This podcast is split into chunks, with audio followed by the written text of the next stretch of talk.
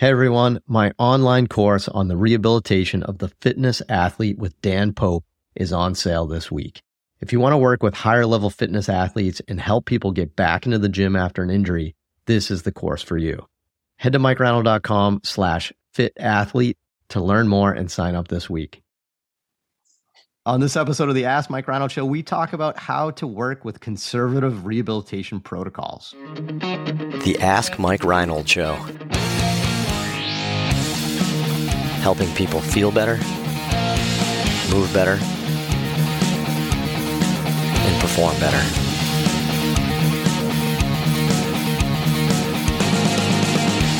Before we get to the podcast, I wanted to make sure you knew about my free online course on the introduction to performance therapy and training. If you want to learn how to get started optimizing and enhancing performance, this is the course for you.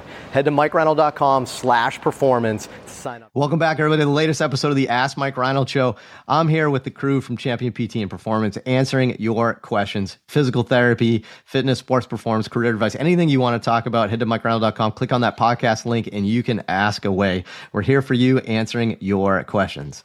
Let's see. I am here with Lisa Lowe, Dan Pope, Dewesh Podell, Lenny Macrina, Mike Scuduto, Dave Tilley, and Len, who are our amazing crew of physical therapy students. Students, we have some doctorate of physical therapy students that are in our facility, and uh, they are tremendous. And uh, I want to introduce them to you guys. We have uh, Mike Barra from Belmont University. We have Peter Johnson. What's Peter's nickname, Tilley? Pete Parker. Peter Parker. What was it? Peter, oh, Peter Parker. Peter, Peter, Peter Parker Peter Johnson. Parker. We have Selena from, Gomez, uh, Peter Parker. We have Selena Gomez Poppert from University of Michigan Flint and Jeff Hatam from NYU. We need a nickname for Jeff Hatam. I'm saying your name right, Jeff, right? Yeah, you are. Nailed it. You really like the you like the tam. Hatam, ba bam. like that. That's right. You know, I like you know that. I can think about it as a as a not appropriate acronym. yeah, well, let's let's skip over that. All right, what do we have for a question today? Patam. Today we have a question Oh, on working Michael. with conservative rehab pro rehab protocols. So this is David from Austin, Texas. He's asking, what do you do when you have a post-op protocol that's very limited in detail? It seems excessively conservative when you feel like you should be loading earlier. For example, I have a post-op ACL who was told non-weight bearing for four weeks. That's a great example. And again, lucky nobody can see what Lenny's doing right now. because- Right, exactly. But- I'm, but, I'm uh, more Going back enter- to- entertaining you guys. Yeah. Out of your scope of practice would be ripping up the protocol and doing yeah. Le- Lenny Lenny's ripping up the protocol, which I don't think is the best approach, right? Oh, but I'm kidding. So you know, I you know uh, to really like unwrap this question, I think there's a few things in here that I liked. Right, I liked um I liked how you know a limited in detail protocol. We see that all the time, right? Which you know I think the majority of us would prefer that, right? The limited detail one, meaning saying like just give me your your number one things you do or don't want us to do, and let us fill in the gaps. Like we're the ones that can that can paint between the lines, right? I like that. Um, but the excessively conservative one I thought was interesting. And I also like that he put like I want to load earlier. Is that not like the big buzzword in our profession from Instagram? Like load, load, load. Like that, look, loading's amazing, right? And we probably have underloaded, but I don't know, you know, uh, sometimes you shouldn't load right away. I mean, there's there's a they just had surgery. But um, all right, who wants to tackle this one first? Dave, you want to jump in? Only because Dan and I literally are talking about this like as we like go through this week. So we both have patients for, that have uh, like hip or labral repairs, and to the point of confusion, like I, I don't, I think Dan, we might have different surgeons, I forget, but like this, the protocol that we got that I got from the surgeon is just check boxes. Like it's definitely like don't do this, these precautions, whatever. Like don't uh, extend or rotate for these amount of weeks, which is really helpful. But one is that the check boxes are are contra like um, what's the word? Um, they're they're they're they're contradicting themselves. Like that's what I'm Right. saying. So like he didn't have a microfracture, so it says you can weight bear earlier, and then the protocol says start weight bearing off the crutches on week three. But then the doctor told him wait till four. But then in his protocol he has weight shifting without crutches. so it's like okay, That's what are- amazing. what are we doing here, man? Like it's, it's very overwhelming sometimes because sometimes obviously they don't look great, and you're like okay, we'll slow down a little bit. But like when you literally have protocols that the doctor says one thing the protocols written on the sheet for weight bearing say something different and the check boxes say something different it's very hard to try to make a program for these people And the second piece of that is that you definitely you didn't have a microfracture. So like, okay, we can probably move this along a little bit. You know, like we can get off these crutches, we can do some more weight bearing exercises. But it's very, very like blank that they don't want him doing anything. It's it's hard sometimes to to not go forward. You know, like, and I think the advice to give is like you have to kind of use your overview of the entire literature of like what does the literature say on these things? Like microfractures right? Makes sense. It's a cartilage issue. Let's let's not be you know a knucklehead with that. But for like an acl or someone who has just a straight up like um, labral repair you can probably test the waters a little bit and just get these people going kind of bit and just talk with the surgeons if you have concerns about like emailing them or trying to get in contact like hey like you know six weeks might be a long time to, to not be doing weight bearing for this. Like do you think it's okay if we do some of this or try this? I think the worst thing you can do is just just go ahead and like blow right through it and don't talk to the surgeon at all because it gets you in a little bit of hot water one if things don't go well and they get a little flare up but two is you know obviously legality wise, right? You don't want to be like, no, we just ignored the protocol, ripped it up, and we just started doing like squats, right? Like week two. Um, so yeah, I think it's, it's challenging sometimes, but I think the more you can over communicate, call the office, call the PA, leave something with their like email if you can, like that's probably the best approach to take rather than just ignoring it. Yeah, I agree. What do you think, Mike? Yeah, I would say for me, uh, if, I'm, if I'm in this situation, I think step one is is really trying to understand the details of the surgical procedure so I'll probably try and get an op report. Maybe they, they did do something in the surgery that the patient doesn't isn't aware of um, or can't communicate, which may be reflected in the protocol. Um, so maybe with the ACL, maybe they did a meniscus repair or something, and they're, and they're being a little conservative because of that. So I think step one is get the uh, op report. Step two is obviously call the call the doctor's office and, and try and get some clarification. Um, and sometimes that can lead to more confusion because then the doctor will tell you um, something completely different than the protocol, and then you're kind of in between the protocol and, and what the doctor's telling you. Um, but and then step three, I think, is just communicating with your coworkers or your mentors and trying to make make sense of it all. I would say step four is document anything that the physician said for your own uh, legality. you yeah. know, I mean, you know, I, I, I think you're right though, Mike, because I think that's the first thing I thought of from this. And, and I don't know much about David, you know, who asked the question here, but you know, there, you know, the post-op ACL that was told to non-weight bearing for four weeks, and that apparently is bothering David, right? He doesn't like that. But um, my guess is that there's a very strict reason because I don't, I don't think there's many physicians in this country that would say non-weight bearing after ACL for four weeks without a reason. So who knows? Maybe there's like a huge, you know, osteochondral defect, a meniscus repair, something like that. I think you may be missing something there. And you know, don't jump the gun and don't immediately say like, ah, this doctor stinks, this protocol stinks, right? There's probably a reason that communication would clear it up immediately. And and and look, that's what's in the best interest of the patient, right? Is for you getting to the bottom of it. So you know, I, that was the first thing I thought of too, Mike. I like that. Um, what do you think, Dan? I was going to say, you know, coming back on the communication thing, I, I think oftentimes the uh, the surgeon isn't even aware of what the protocol says. Um, and I, this has happened a lot of times for me, with multiple surgeons. Basically, I end up contacting the surgeon and say, well, you know, says like, hey, we can start throwing baseballs at eight weeks after a slap tear. And they're like, no, no, no, no, no. So there's a big difference between what the surgeon actually, you know, wants and then what the protocol says. Right. So I think that uh, sometimes you see these protocols and you think like you have to follow this 100% completely, but yeah, it's it's it may not be what the surgeon wants at all. So it's it's a pretty clear uh, problem with communication and just understanding what the surgeon does want. So yeah, that's important. Yeah, you, you know, and it's funny. There's you know, there's another wave of opinion online. Obviously, that's like, oh, that you know, protocols are terrible. Like, you know, you can't script things.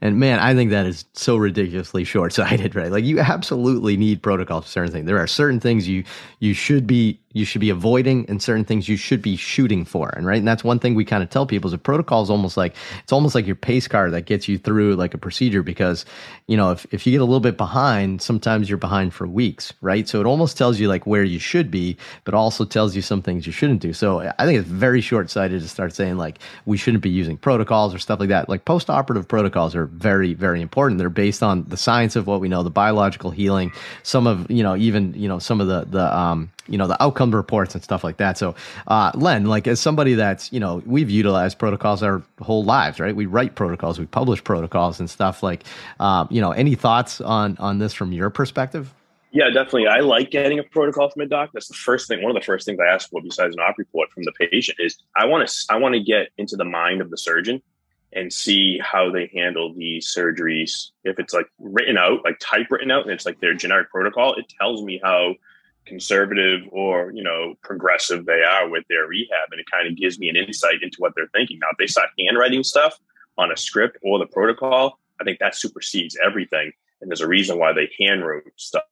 Um, so i would be cautious of the handwritten stuff more so than the the generic stuff that they just hand that two piece that two piece of paper to you and just say hey this is what i want. So it gives me insight and then like others have said I, I try to contact the office. If i have the surgeon directly which I am slowly obtaining phone numbers and cell numbers and all that where I can contact them. It's, it's, it's a neat process and they appreciate that. And hopefully you can get through to him or, or her and, and get the information that you need. And then they'll be like, oh yeah, yeah, I don't, I don't know why the protocol even says that. You can do this, this, and this, and they're fine. Um, and so you'd be surprised the answers that you you get when you when you call a surgeon's office and hopefully speak to at least a nurse or maybe even the surgeon themselves and um, like Dan said, they don't even know half the time what's on their protocols.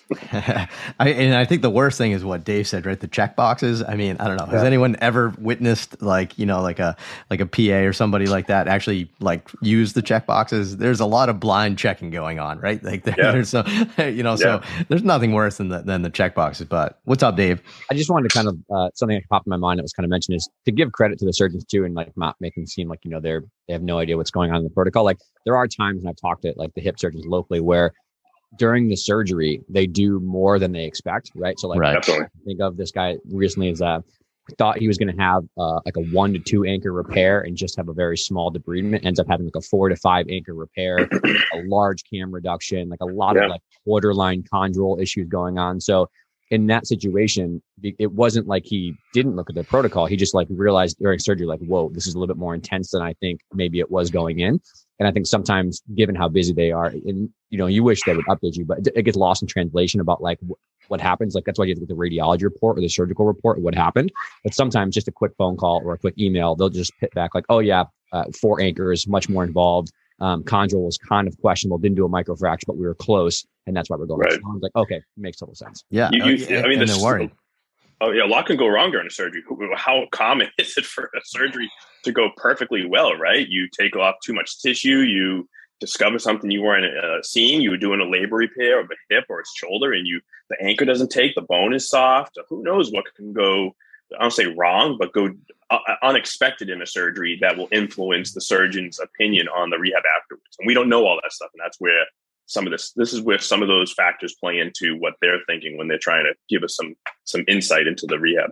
Yeah, and it's pretty naive to think like like a slap repair or even an ACL like they're all the same, right? So you, there's one right. protocol for every ACL. I mean, there's so many you know specific variables based on the patient, the surgical procedure, you know, the, how they looked on the inside. I mean, there's you know there's so many different variables in there. You can't kind of say that. So, um, Lisa, from from when you were you know obviously you know coming from a different place, right? Before you came to Champion, I think you had some different experience with protocols and stuff. Like, what what can you share from your past? Past?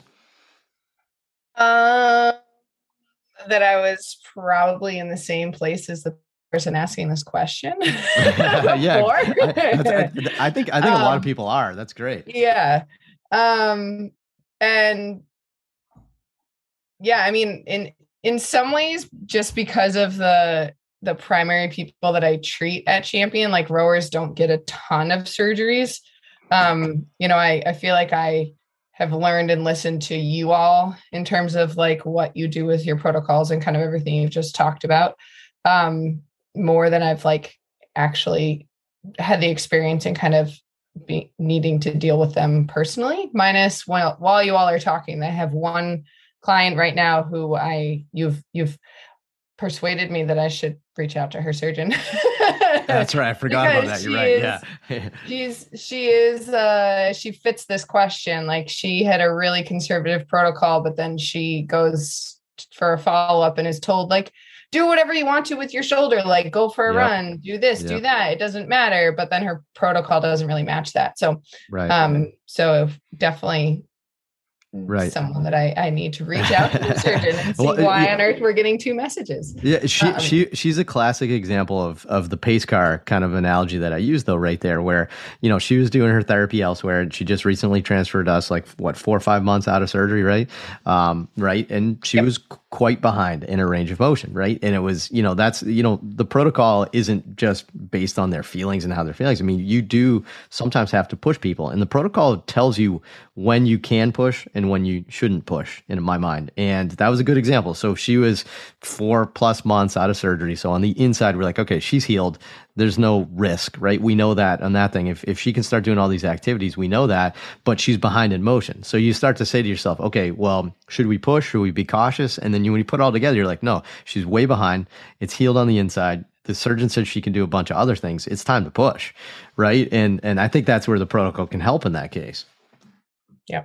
Yeah, so I don't know. It's so interesting. So you know, great question again, David. I mean, I, I you know the protocols I think to me are sometimes um, sometimes people get a little too worked up about uh, about the complexity of it. I think it comes down to communication and it comes down to doing as best as you can to learn about the why of what you see, right? And look, don't get me wrong. We just, I like Michael. We, I don't even remember who it was. I think you and I were working with somebody, and uh, we did an eval on somebody recently, and like the protocol that the physician gave us was wasn't even for the right surgery that they had, right? It was a different surgery. I think it was you, Michael. Yeah. But we were just, we, we were just like, we, we were, we were like, we're like, all right, geez, this is this is really conservative, and we're like, wait a minute, this isn't even for the right procedure. And then you know, I, I, you talk to the doctor, and the doctor's like, oh yeah, yeah, yeah, don't do that, and, and you're like, okay, so they just gave them the wrong piece of paper, right? like like so like don't take things for granted. Reach out communicate. I think that's the important part. It's in the best interest of our patients. So um, you know keep that in mind. But you know remember oftentimes i think that when we think it's conservative there's probably something going on in the physician's head or maybe that's been communicated between the physician and the patient that is saying that they want to go more conservative. Maybe they're worried about something down the road. Maybe they're worried about needing a revision in the future you know? So don't just don't don't just take that uh, you know for granted and and just proceed. I think you got to dig in before you uh, you uh, divert from what's listed on the protocol. So great question, David. If you have something like that, head to mikereinold.com, click on that podcast link, and you can continue to ask us these questions. As long as we're getting questions, we're going to keep answering them. So so uh, please continue to fill out that form and ask us anything you want to talk about. And please rate, review, subscribe on Apple, Spotify, wherever you listen to it. And we'll see you on the next episode. Thanks so much. Thanks so much for listening to the podcast. If you have a question you'd like us to answer, head to mikereinold.com slash podcast and fill out the form to submit your question. If you enjoyed this podcast, please subscribe, rate, and review us on Apple Podcasts, Spotify, or wherever you listen to your podcast. And please share this with your friends to help spread the word. It would really mean so much to us. Please check out all my online courses, articles, newsletter, and more at mikereinold.com. There's always a ton of great perks for my newsletter subscribers. And be sure to check for my other podcast, the Sports Physical Therapy Podcast, where I go deep into topics and interview leaders within our field. See you on the next episode.